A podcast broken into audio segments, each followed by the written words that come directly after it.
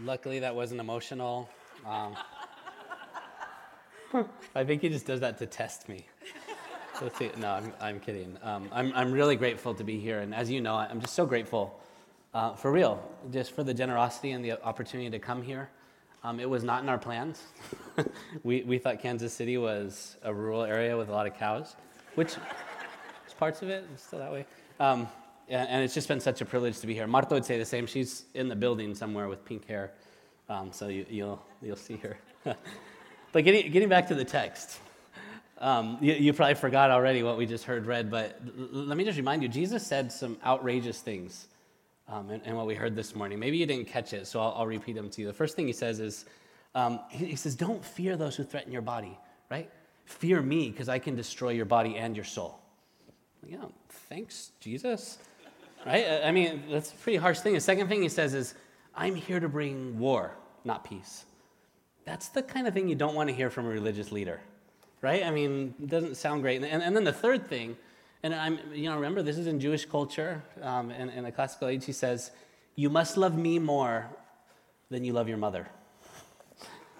Uh, that's, that's a pretty big deal. I mean, some people got excited about the mother in law part, but no, he's saying your mother itself.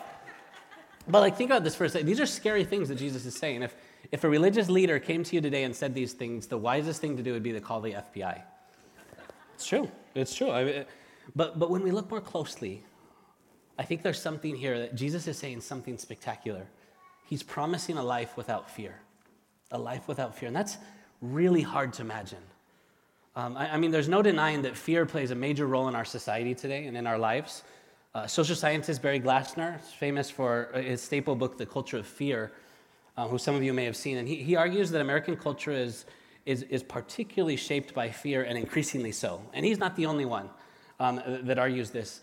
And in fact, given the current political environment, I'm pretty sure I don't have to argue this uh, too deeply or too detailed, right? We, we see it, we hear it, um, we feel it. Our politicians don't get elected by saying everything's going to be fine. Don't be afraid, things are getting better. Right? No, no, no. What, what they say is they, they have to claim that everything is going to break. What they say is if I'm not elected, darkness will triumph right? I mean, you're kind of laughing, nervous, nervous to be, because that's exactly what they're saying. Every single one, and it's not right or left, it's both.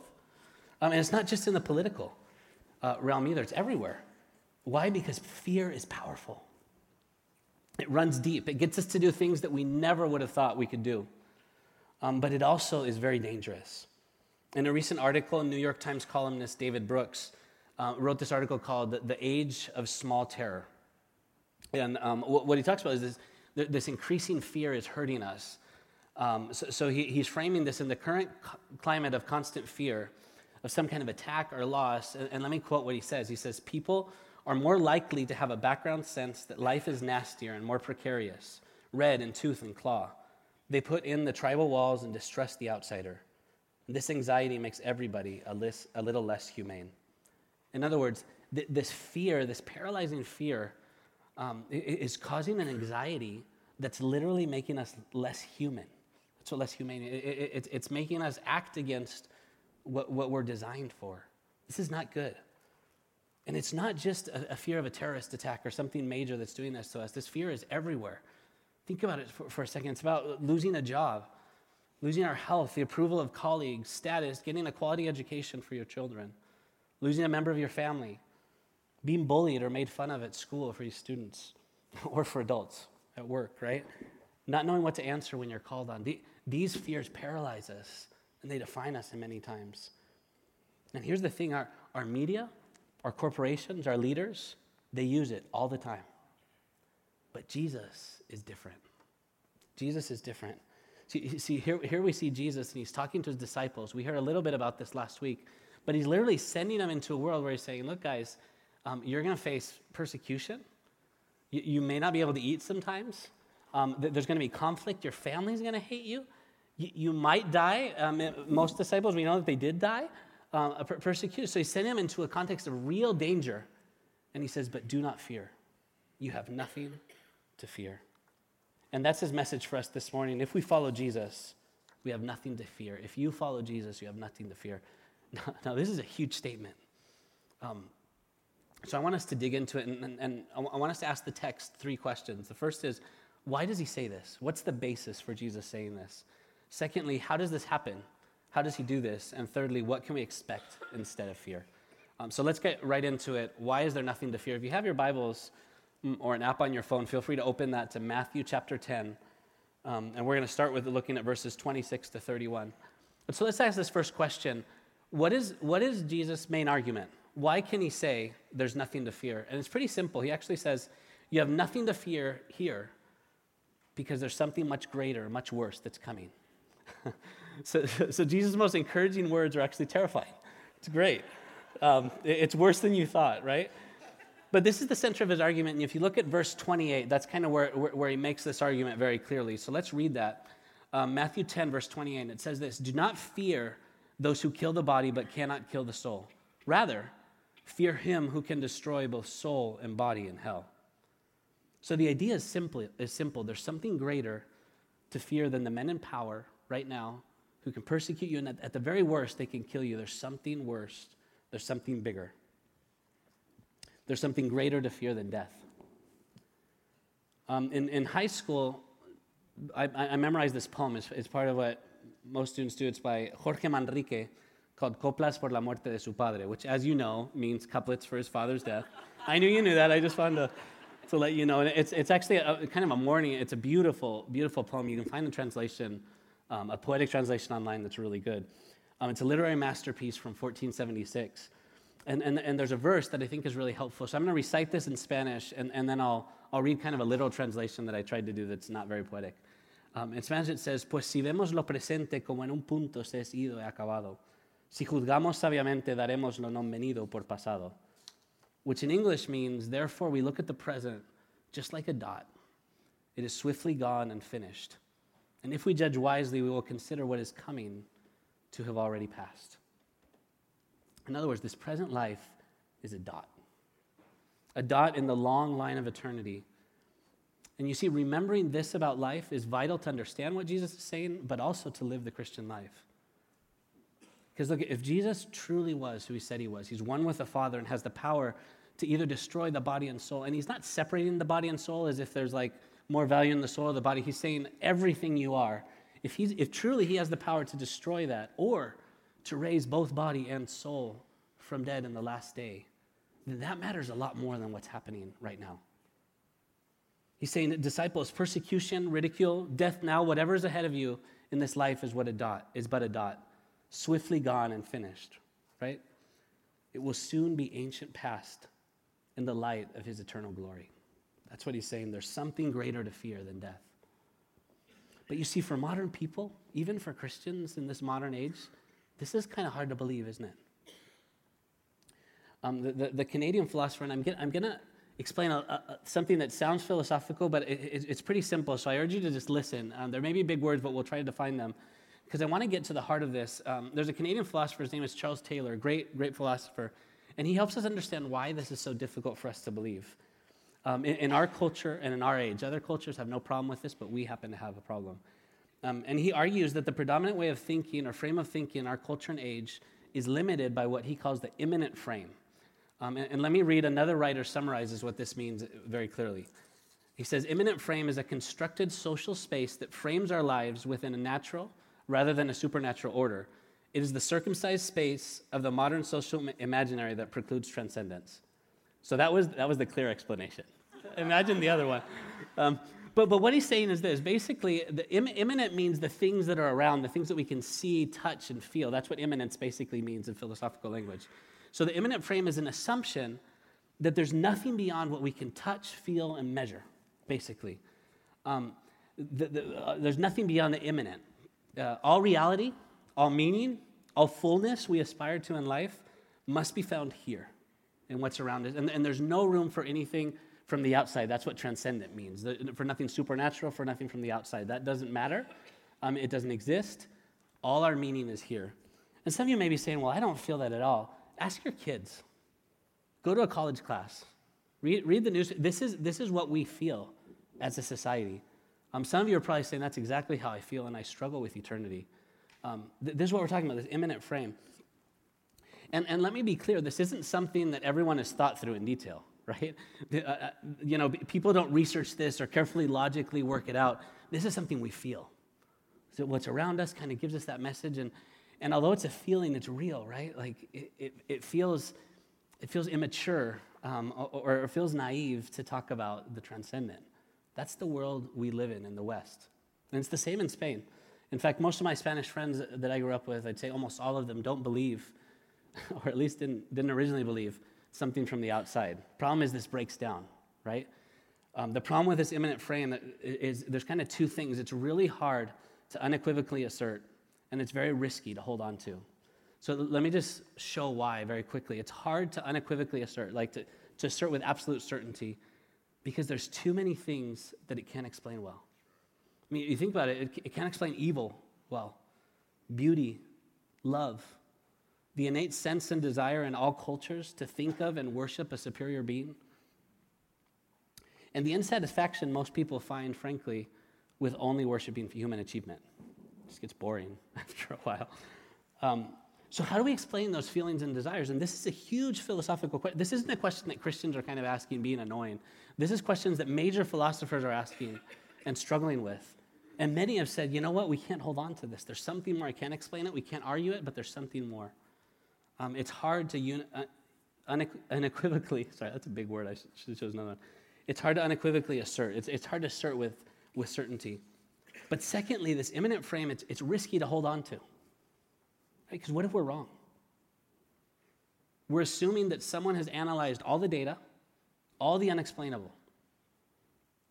Someone has, if you will, kind of stood outside the universe and seen it all and says, yep, this is everything there is. I guarantee it. So, my question is who is that person? right? What human can claim to do this? Is, what culture is that person from? Can I trust him? Is it a him? Is it a her? Uh, you, you, you know, who, who can claim to do this, and is that person trustworthy? That's a big risk to take if eternity is at stake. So Jesus comes along and he shatters that frame, doesn't he?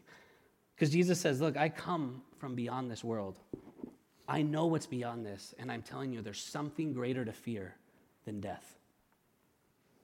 And he says, at one point, everyone's going to see this. That's what he's talking about in verses 26 and 27.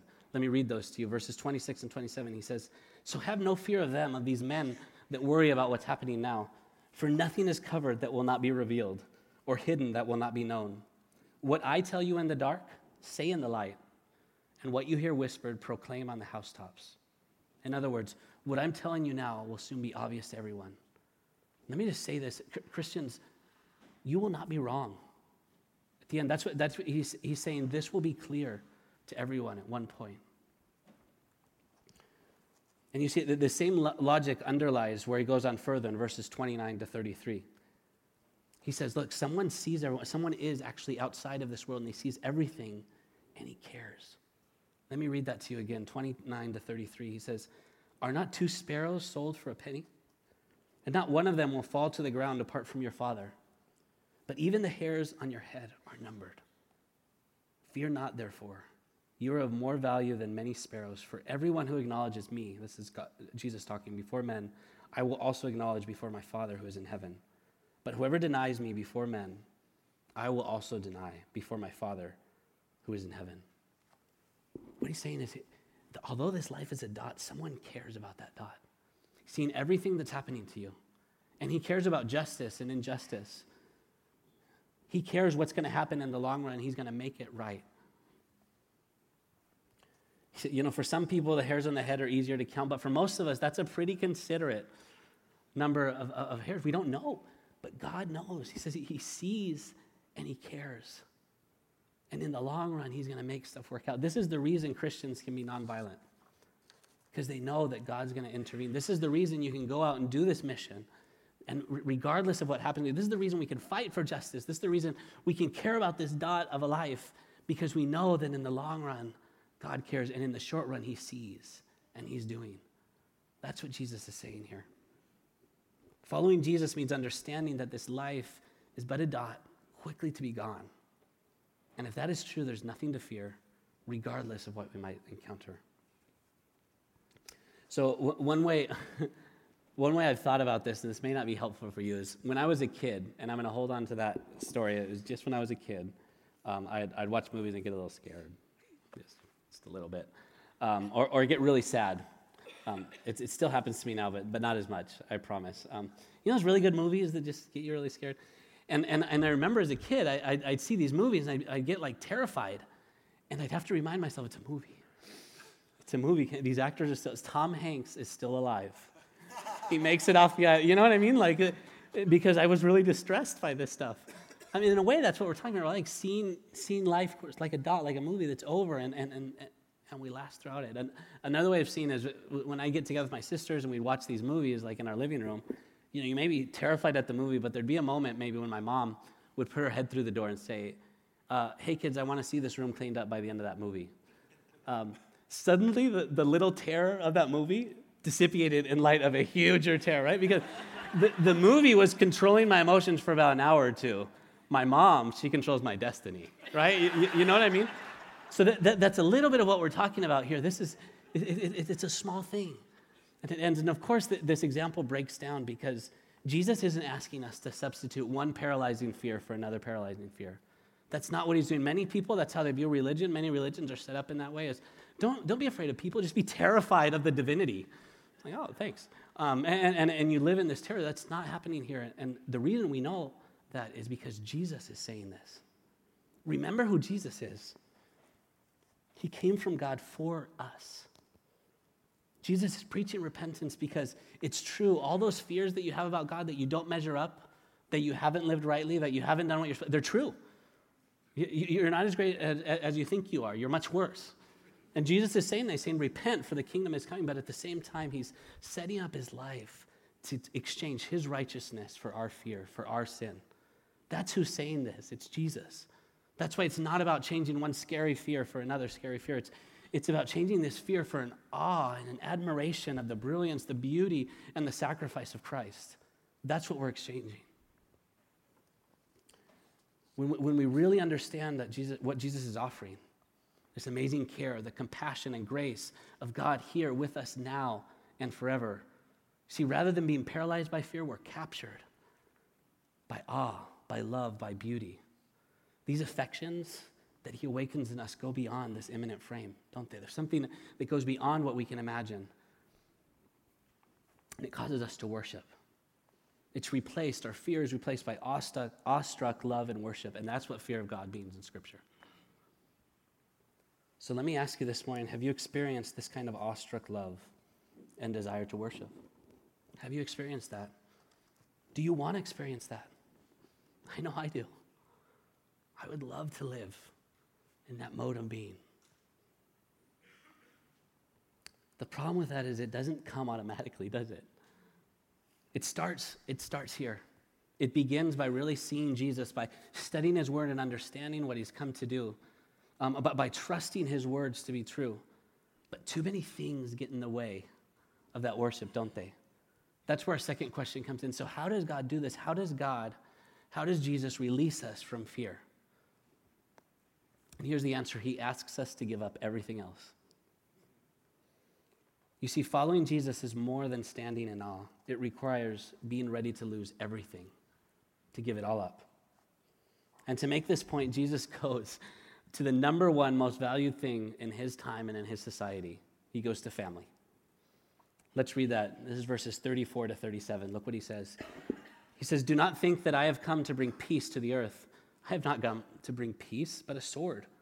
For I have come to set a man against his father, and a daughter against her mother, and a daughter in law against her mother in law, and a person's enemies with those of his own household. Whoever loves father or mother more than me is not worthy of me and whoever loves son or daughter more than me is not worthy of me. Now, Jesus isn't saying that family enmity is a virtue. That's not what he's saying here. But what he's saying is that to follow him, you must be ready to part with your most deeply treasured relationships. To follow him, you must be ready to part with your most deeply treasured relationships. Loyalty to Jesus comes first, and you have to be ready to lose everything else. And you see, in, in his society, family was literally everything.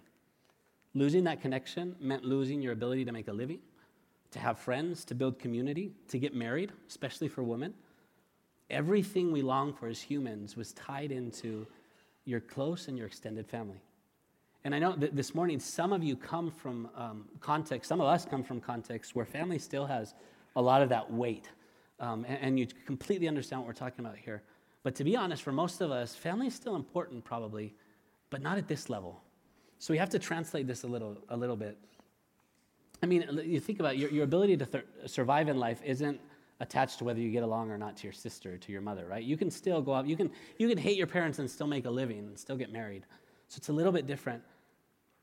But we do relate to the categories of family involved. I mean, think about this for a second. The losing our worth, our value, our prestige, our name. That's a huge fear that we have. And maybe this happens by being demoted in your work or losing a job or a position, um, not getting the grades you wanted, right? Not getting into school you wanted to get into or the degree that you wanted to study. Um, maybe it's, it's tied into never making our spouses or our parents happy, or your children never making you happy. Um, the, the, uh, other fear, losing our ability to make a living or survive. This is a reality for us here. Th- this is one of the wealthiest counties. I think it is the wealthiest county in this area. And this is still a very real fear. Um, many people know that they're not going to be able to make a living for the rest of their life. Something's going to happen. You're not going to make enough. This is a big fear, and I'm not trying to scare you all out of your senses, but this is a fear for everyone. This is a real fear for humanity and our significance, losing our significance. We're never having it. These are big fears. And this is what Jesus is asking. Are you ready to lose all of that?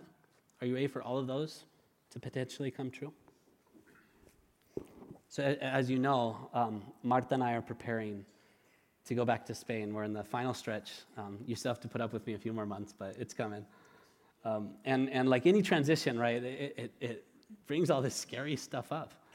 So, to prepare for this sermon, I made a list of all of my fears, and I'm not going to share that with you. Um, first of all, there's too many, um, and, and, and it's, it's, pretty, it, it's pretty scary and pretty personal. But these things are paralyzing me at times. So, so I made a list of them, and let, let, me just tell you a few of them, just to get an idea and see if you relate. As we think of going back, think how are we going to make a living? Um, it's a big question. Will I find a place where I have real significance and contribute something useful to the world? Will we, will we still connect with our friends there? Will we make new friends? Will we have friends? Will our marriage survive through this very difficult period?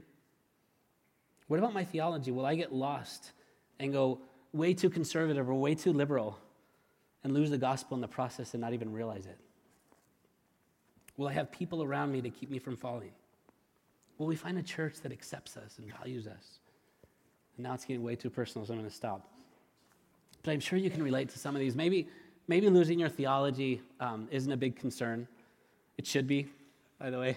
Um, but, but these other things, right, they're, they're real. Is my marriage going to survive? Are my relationships going to survive this next phase? Am I going to be able to economically make it through this, this chronic sickness or this? These are real. But here's the thing Jesus doesn't stop there. I mean, these, these are our treasures, these are the things we really hope for. Jesus takes it a step further. He goes to the ultimate treasure we all hold on to, he goes to our lives. And he minces no words. Look at verses 38 and 39. He says, And whoever does not take his cross and follow me is not worthy of me. Whoever finds his life will lose it, and whoever loses his life for my sake will find it. And look, taking up a cross here doesn't mean putting up with your husband's obsession with sports um, or, or, or, a chronic sickness. It means death. That's what this means, very literally. And he's saying, if you're not ready to be crucified, to die for me, you can't follow me. What a tremendous thing to say. But also, what a profoundly true thing to say. Because look, all these treasures we talk about significance, good relationships, longevity, health, financial stability, and the objects that we put them in they can all disappear at a moment's notice. Some of you know this firsthand. They will eventually disappoint you. If your hope is in a perfect spouse, and perhaps you find him or her, one of you is going to die one day, and it's going to be devastating. This is the reality. If your health will decline, the economy will crash at a moment's notice. We all know this. We've seen it happen. All you're holding on to, your worst fear, will probably come true. Now, I'm not trying to be morbid. I'm trying to match the tone of what Jesus is saying here because it's serious. And here's the question he's asking What treasures are you holding on to? And are those treasures going to last? Are you holding on to a treasure that's actually going to last? A treasure that will endure all the testing, all the difficulties of life, the turns and twists, the heartbreak, the ground shaking, world altering events. Are you holding on to the right treasure? And for, for some of us who've been following Jesus for a long time, this is a question we need to ask ourselves. Others maybe haven't even considered following Jesus. I, I encourage you, ask yourself this question What are the treasures I'm holding on to, and are they worth it? Are they going to last?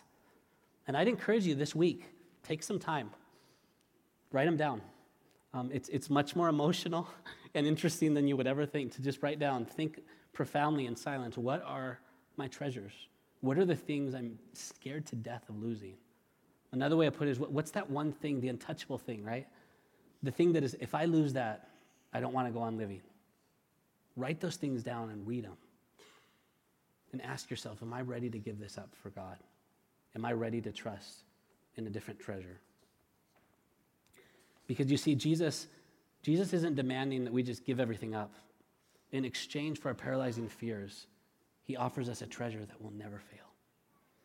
that answers our third question. What do we expect? What should we expect instead of this fear? And what, what Jesus is saying is an eternal reward. Um, instead of treasures that will be destroyed and disappoint us, Jesus offers us himself the treasure and eternal reward that will never be destroyed. See, that's what he's saying, and identifying with him now. In times of certain persecution and probable death for his disciples, he's saying, if you identify with me now, in the life to come, I'm going to identify with you. I'll acknowledge you, right? That's what he's saying earlier. And he's saying, and you, you, lose your life now, sure, but you're going to gain a life that's much greater. At the, at the end of the passage, he talks about this as well, and we'll get to that in a second. He says, You get a reward that no one can ever take from you. That's what he promises in exchange. And boy, that's a better treasure than my own life or than the other things I hold on to. And here's the thing Jesus is speaking with authority because he knows where he's going next. Right? Jesus, at this point in the Gospels, um, it's very clear that he's aware that at some point in the near future, he's going to be tested. His life is going to be tested literally with death to see if it's true that he is the eternal treasure. And we know that he beats death at that moment. And even more interestingly, think of who's writing this. Matthew's writing this years after Jesus has risen from the dead and ascended. And he's putting his life on the line, his, his prestige on the line. Remember, this is a tax collector. This is a guy who knows what he's doing. And he's saying, This is true. I saw Jesus raised from the dead. That's why I can write with absolute authority this treasure is better than anything else that you'll ever find. Jesus is the one treasure that goes beyond death and beyond this light, this, uh, sorry, this dot of life into the line of eternity. One pastor puts it this way he says, Fear is what you fear. Sorry, fear is what you feel when your greatest treasure is threatened. So when your greatest treasure is Christ and your union with Christ, which nothing can threaten, you've got nothing to fear. But if your greatest treasure is your life, you've got much to fear. If we follow Jesus, if we cling to him as our ultimate treasure, we can give up everything else. We can lose it all because we have everything in Him. So, will you hold on to Jesus as your ultimate treasure? Will you cling to Him and speak of Him and let go of everything else because He's worth it? As you think of your answer, remember this He let go of all of His treasures for you. There's a passage in Philippians 2, it's, it's my favorite, one of my favorite verses um, one of my favorite passages, and it says that Jesus, although he was in the form of God, although he was in, in privilege and everything matched with God, he didn't consider it something to be grasped onto. That treasure that's greater than anything we even talked about today, he didn't consider it worthy of grasping onto, but he emptied himself. That's what it says. He, he gave all his treasure, all his, all his privilege, all his status.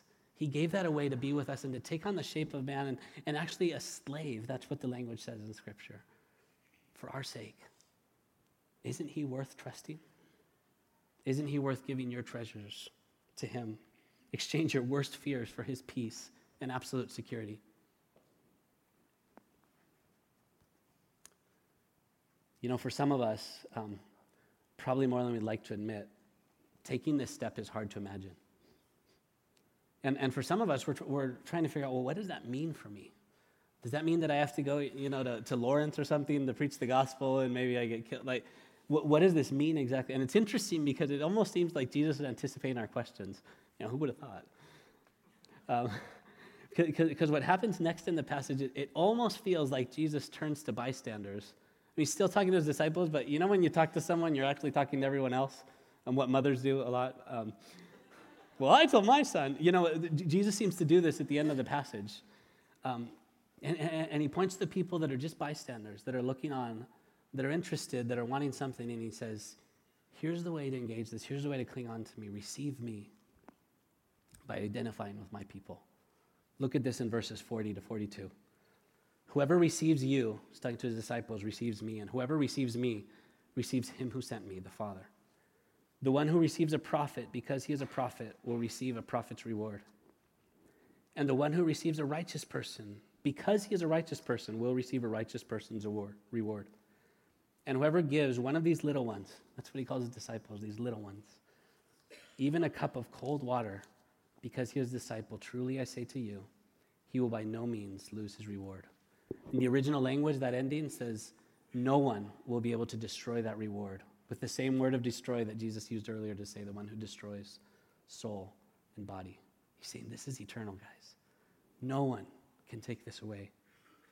And this passage is so practical, too, isn't it? He's looking at the bystander and saying, Look, here's the first step you take receive my disciples. Take my name, identify it. Think about hospitality in the ancient age, or, or even today. When you take someone to your home, you're saying something, right? You're saying, I identify with this person. I'm with this person. I'm one of them. Imagine in a, in a context of persecution, taking one of these into your home. It means identifying with the body of Christ.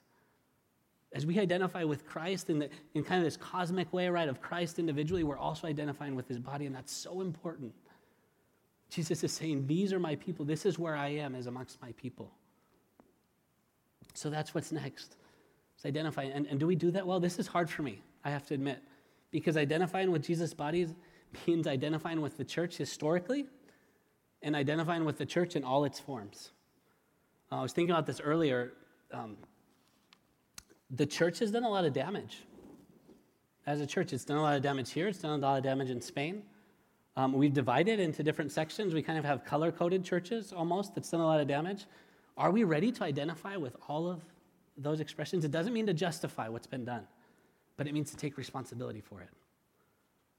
It means to identify with Christ, even with all the mess of his people, to identify with them. Are we ready for that? Because this is how Christian life works. First, we respond to Christ's beauty, to his brilliance, his compassion, and we respond with awe, with wonder, with love, and with worship. And then, and then we put our hope on him. We make him our treasure, we, knowing that only he has the power to bring us to the end beyond death. And then as we serve one another, we start walking in his mission, right? Receiving his people giving ourselves away to the world. And as we do this, as we follow Jesus, we have nothing to fear.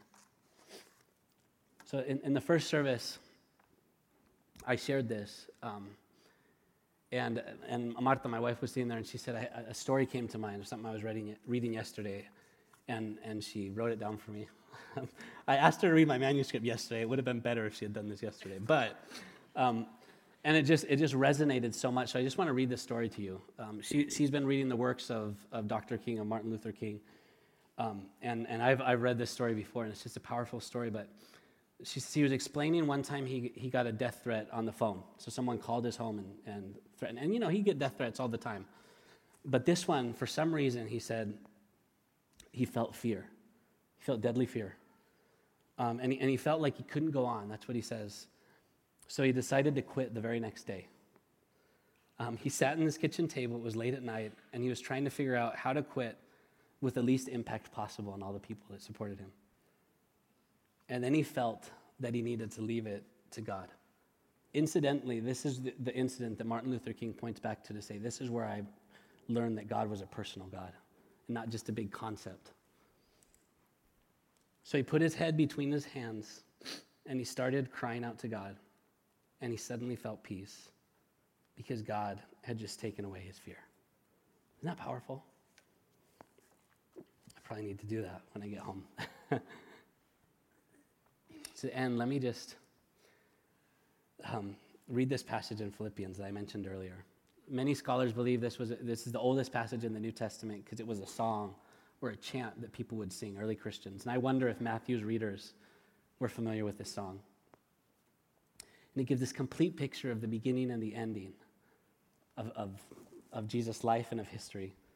So let me read this to you. It says, Christ Jesus, who though he was in the form of God, did not count equality with God a thing to be grasped, but emptied himself by taking the form of a servant, being born in the likeness of men, and being found in human form, he humbled himself even more by becoming obedient to the point of death, even death on a cross. Therefore, God has highly exalted him and bestowed on him the name that is above every name, so that at the name of Jesus every knee should bow in heaven and on earth and under the earth, and every tongue confess that Jesus Christ is Lord to the glory of God the Father. If this is true, if this is the ending, every knee bending down, every tongue confessing that He is Lord, this, this is the kind of resurrection that He promises for us, for those who follow Him. Then, friends, if we follow Him, we have nothing, absolutely nothing to fear, neither in this life nor in eternity to come. Let's pray.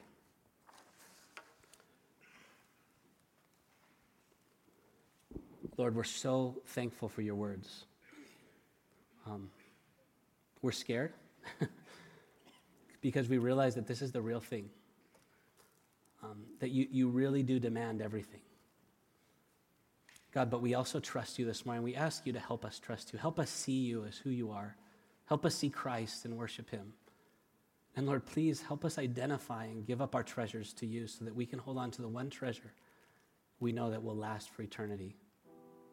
Thank you, God, for these words. Thank you for your disciples that listened to them and obeyed. And your spirit led them, Lord, to spread this gospel all around the world, even reaching Gentiles like us, lost in this continent that no one even knew about, or coming to this continent later, rather. Thank you, Lord, that despite all the history of the church and all, and all the things, good and bad, that's happened, you identify with us still, even with all our sin you identify with us, Lord, and you invite us into your family and into your mission. Lord, please help us obey. In your name we pray. Amen.